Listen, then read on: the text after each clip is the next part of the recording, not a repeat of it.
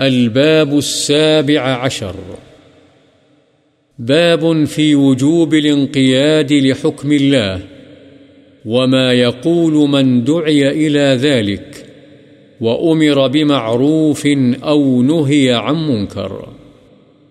اس بات کا بیان کہ اللہ کے حکم کی اطاعت ضروری ہے اور اس بات کا بیان کہ جس کو اس کی طرف بلایا جائے اور اسے نیکی کا حکم دیا جائے یا برائی سے روکا جائے تو وہ کیا کہے؟ فلا وربك لا يؤمنون حتى يحكموك فيما شجر بينهم ثم لا يجدوا في أنفسهم حرجا مما قضيت ويسلموا تسليما اللہ تعالی نے فرمایا، اے پیغمبر، تیرے رب کی قسم ہے، وہ مؤمن نہیں ہوں گے، یہاں تک کہ وہ اپنے باہمی جھگڑوں میں تجھے اپنا ثالث نہ مان لیں۔ اور پھر تیرے فیصلے پر اپنے دلوں میں کوئی تنگی محسوس نہ کریں اور اسے دل سے تسلیم کر لیں۔ انما كان قول المؤمنين اذا دعوا الى الله ورسوله ليحكم بينهم ان يقولوا ان يقولوا سمعنا واطعنا واولئك هم المفلحون اور فرمایا، مؤمنوں کا قول تو جب انہیں اللہ اور اس کے رسول کی طرف بلایا جائے تاکہ وہ ان کے درمیان فیصلہ کریں، یہ ہوتا ہے کہ ہم نے سنا اور اطاعت کی اور یہی لوگ فلاح پانے والے ہیں۔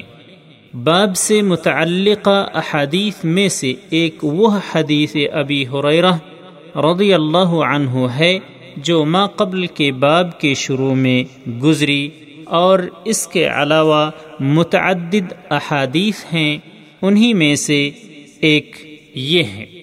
عن ابي هريره رضي الله عنه قال، لما نزلت على رسول الله صلى الله عليه وسلم لله ما في السماوات وما في الأرض وإن تبدوا ما في أنفسكم أو تخفوه يحاسبكم به الله الآية اشتد ذلك على أصحاب رسول الله صلى الله عليه وسلم فأتوا رسول الله صلى الله عليه وسلم ثم بركوا على الركب فقالوا أي رسول الله كلفنا من الأعمال ما نطيق.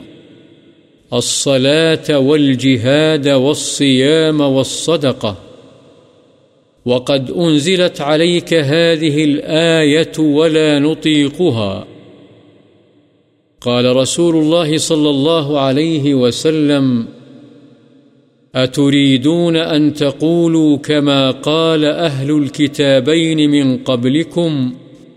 سمعنا وعصينا، بل قولوا سمعنا وأطعنا غفرانك ربنا وإليك المصير. فلما اقترأها القوم وذلت بها ألسنتهم، أنزل الله تعالى في إثرها، آمن الرسول بما أنزل إليه من ربه والمؤمنون. كل آمن بالله وملائكته وكتبه ورسله. لا نفرق بين أحد من رسله. وقالوا سمعنا وأطعنا. غفرانك ربنا وإليك المصير.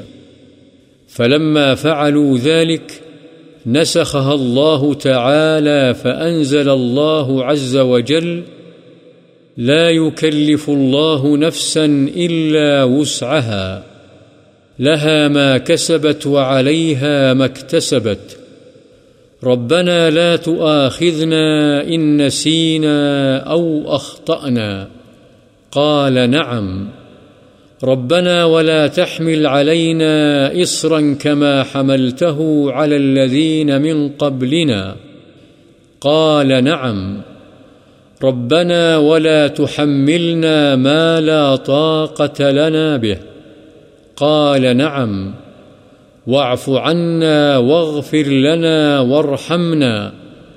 أنت مولانا فانصرنا على القوم الكافرين.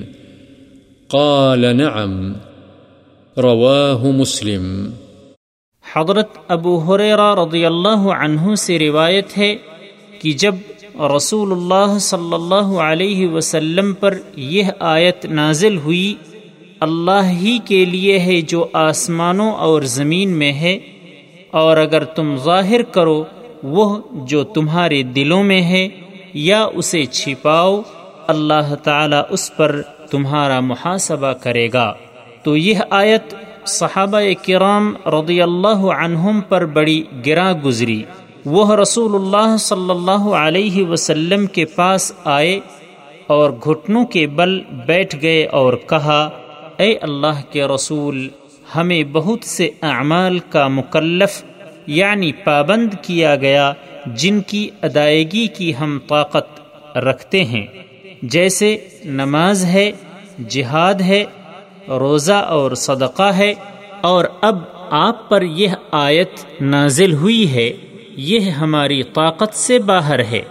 رسول اللہ صلی اللہ علیہ وسلم نے فرمایا، کیا تم اس طرح کہنا چاہتے ہو جس طرح تم سے پہلے دو اہل کتاب یعنی یہود و نصارہ نے کہا، کہ ہم نے سنا اور نافرمانی کی، بلکہ تم کہو، ہم نے سنا اور اطاعت کی۔ اے ہمارے رب، ہم تجھ سے بخشش مانگتے ہیں اور تیری طرف ہی پھرنا ہے۔ جب لوگوں نے آپ کے بتلائے ہوئے کلمات پڑھے اور ان کے ساتھ ان کی زبانیں رواں ہو گئیں، تو اللہ تعالی نے اس کے بعد یہ نازل فرما دیا، آمن الرسول بما انزل الیہ من ربه والمؤمنون۔ الآیہ، رسول اللہ صلی اللہ علیہ وسلم اور مؤمنین اس پر ایمان لائے جو رسول کی طرف نازل کی گئی، سب ایمان لائے اللہ پر، اس کے فرشتوں پر، اس کی کتابوں پر اور رسولوں پر۔ ہم اس کے رسولوں میں سے کسی ایک کے درمیان تفریق نہیں کرتے۔ اور انہوں نے کہا، ہم نے سنا اور اطاعت کی۔ اے ہمارے رب، ہم تیری بخشش کے طالب ہیں اور تیری ہی طرف لوٹنا ہے۔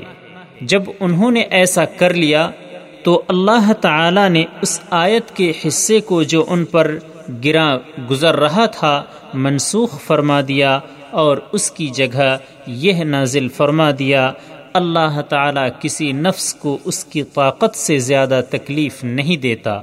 جو اچھے کام کرے گا، اس کا فائدہ اسی کو ہوگا، اور جو برے کام کرے گا، اس کا وبال اسی پر ہوگا۔ اے ہمارے رب، ہماری بھول اور خطاؤں پر ہماری گرفت نہ فرما۔ اللہ تعالی نے فرمایا اچھا اے ہمارے رب، ہم پر اس طرح بوجھ نہ ڈالنا جس طرح تو نے ہم سے پہلے لوگوں پر ڈالا تھا۔ اللہ تعالی نے فرمایا ہاں اور ہمیں معاف فرما دے، ہمیں بخش دے اور ہم پر رحم فرما۔ تو ہی ہمارا کارساز ہے۔ بس تو کافروں کے مقابلے میں ہماری مدد فرما۔ اللہ تعالی نے فرمایا ہاں مسلم۔